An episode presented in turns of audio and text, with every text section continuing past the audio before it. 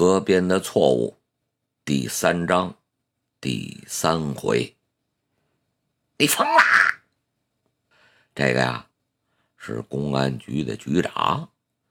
听了马哲的汇报之后啊，哎，他失声大叫起来了。没有，马哲呀，倒很平静。马哲是在三点钟的时候离开河边的，他在。疯子的那个尸体旁边啊，站了好一会儿，他在犹豫啊，该怎么处理他。最后，他还是决定走开了。走开的时候，他看见远处木桥上的那两个孩子呀，还坐着呢。但是他们肯定啊，听到了刚才的那一声枪响。可是啊，这俩孩子竟然没注意。马哲感到十分的满意。十分钟之后啊，他就已经走进了镇上的派出所。刚才那个民警啊，他正坐在门口呢，看着斜对面啊买香蕉的人打发着他那个无聊的时间。当他看见马哲呀，一下可就兴奋起来了，办完事儿了。办完了，马哲说着呀，就在门口的另一张椅子上坐下来了。这时啊，他感觉有点口干舌燥，就向民警要了一杯凉水。哎，我给您泡杯绿茶吧。马哲摇了摇头，就来杯凉水就行。于是，民警进屋里就打了一杯凉水。马哲呀。拿过来一扬头，一口气可就喝下去了。您还要吗？哎，不要了。说完这句话，马哲就眯起了眼睛，哎，也看着呀那些卖香蕉的。这些香蕉啊，是从上海过来的。马哲朝那儿看了一会儿啊，也走上去买了几斤。等他走回来的时候啊。民警还上前问了一句：“您这是在船里吃的吧？”马哲点了点头，然后啊，他就看了看表，觉得时间差不多了。嗯，疯子呀，在河边呢。那民警就是一惊啊，他已经死了，死了，被我打死的。民警啊，吓得是目瞪口呆。然后啊，哎，才恍然大明白似的。哎，你别开玩笑。但是马哲呀，他已经走了。现在马哲就坐在呀他们局长的对面，那支手枪就放在桌子上。当马哲来到局里边的时候啊，都已经下了班了，但是局长大人还在。起先局长啊。也以为他在开玩笑呢。然而啊，当确定之后，局长是勃然大怒：“你怎么干这种事儿啊？”因为法律对他无可奈何，可是法律对你是有利的。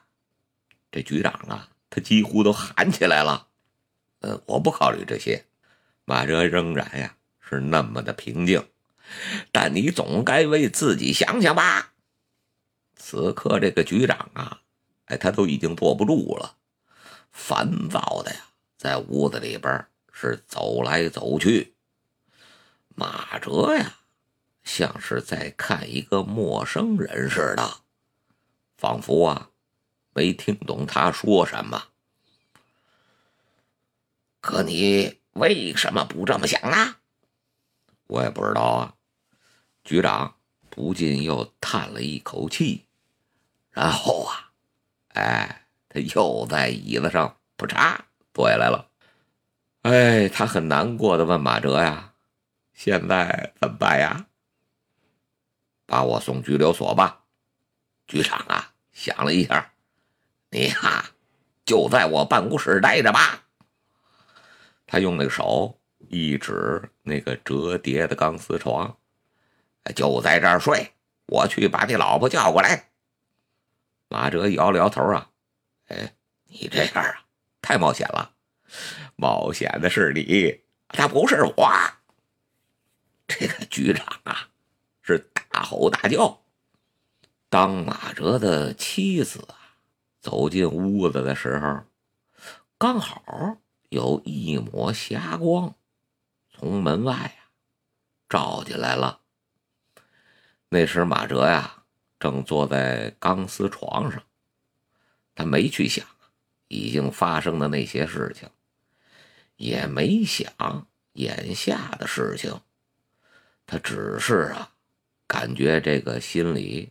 空空荡荡的，所以他竟然没有听见自己妻子走进来的脚步声。是那个街道上啊，有几个孩子唱歌的声音，让他猛然抬起头来。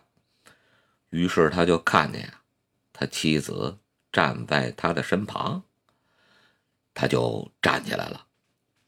他想对他呀表示一点什么，可是他又重新坐下了。他妻子啊就将一把椅子给拖过来了，面对面的跟他坐下了。他双手啊放在腿上，这个坐姿马哲很熟悉，他不禁是莞尔一笑。这一天终于来了呀！他妻子说话的时候，就跟如释重负一般的松了一口气。马哲把被子拉过来，就放在了背后。他那个身体靠上去啊，感到很舒服。于是他就这么靠着，就像欣赏一幅画一样，看着自己的妻子。从此之后。你就不会半夜三更让人叫走，也不会呀，时常离了家了。他那个脸上啊，露出了满意的神色。尽管呀，这一枪打的真蠢，但是啊，我还是很高兴。我以后啊，再也不用为你担忧了。因为你呀，已经不可能再干这一行了。把这呀，把脸转过去，望着门外，他似乎啊，在思索着一些什么。可是那个脑子里边啊，却是空空荡荡的。就是你要负法律责任喽。他老婆呀。忧伤的来了这么一句，但是啊，他马上又高兴了。可我想啊，不会判的太重，最多两年。他又将脑袋转回来了，哎，瞪大眼睛看着自己的妻子。可我要等你两年呢。嗯，妻子啊，又非常忧郁。两年的时间呀，说短也短，可是说长啊。也真够长的了，马哲听着就感到有些疲倦了，便微微的闭上了眼睛。而妻子的声音啊，他仍在耳边响着。那个声音让他觉得呀，哎，怎么这么像那条小河流动的声音啊？您看啊，这本书写到这儿。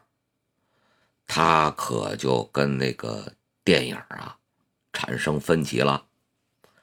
电影里边描绘的是啊，这个马哲他产生幻觉了，产生幻觉之后啊，他曾经啊感觉自己开枪打死了那个疯子，呃，可是后边啊这疯子又来了，他在河边，最后。是用石头把疯子给砸死的。哎，总之啊，电影里边说，这个马哲他是疯了，所以才把疯子给弄死的。而小说写到这儿，他却没说马哲疯了，也没有详尽的描写他产生幻觉的一些情形，就是啊，在非常正常的情况下，开枪射杀了疯子。这个呀，可就有点过去那个大侠的意思了。大侠怎么着啊？大侠可就是为民除害。马哲这个行为啊，他也是为民除害，不过呀，可就触犯了法律了。而这个疯子呀，由于他是个疯子，他杀人。没有什么刑事责任，而且呀，他还杀了不止一个了。他这个东西可就有惯性了。在后边来说，他可能还要杀人。为了阻止这种事情的发生，所以啊，咱们这个故事的主人公，他呀，可就。牺牲了自己，成全了大家，这个呀，还真别说，他是个侠义精神。由于他进入医院没有钱收，医院呀，可都不收他了。这个呀，就把一个不稳定的因素又推回给了社会。所以这时啊，需要出来一位。侠客为了老百姓的安全，铲除这个呀不安定的因素，这个就是小说和电影之间的区别。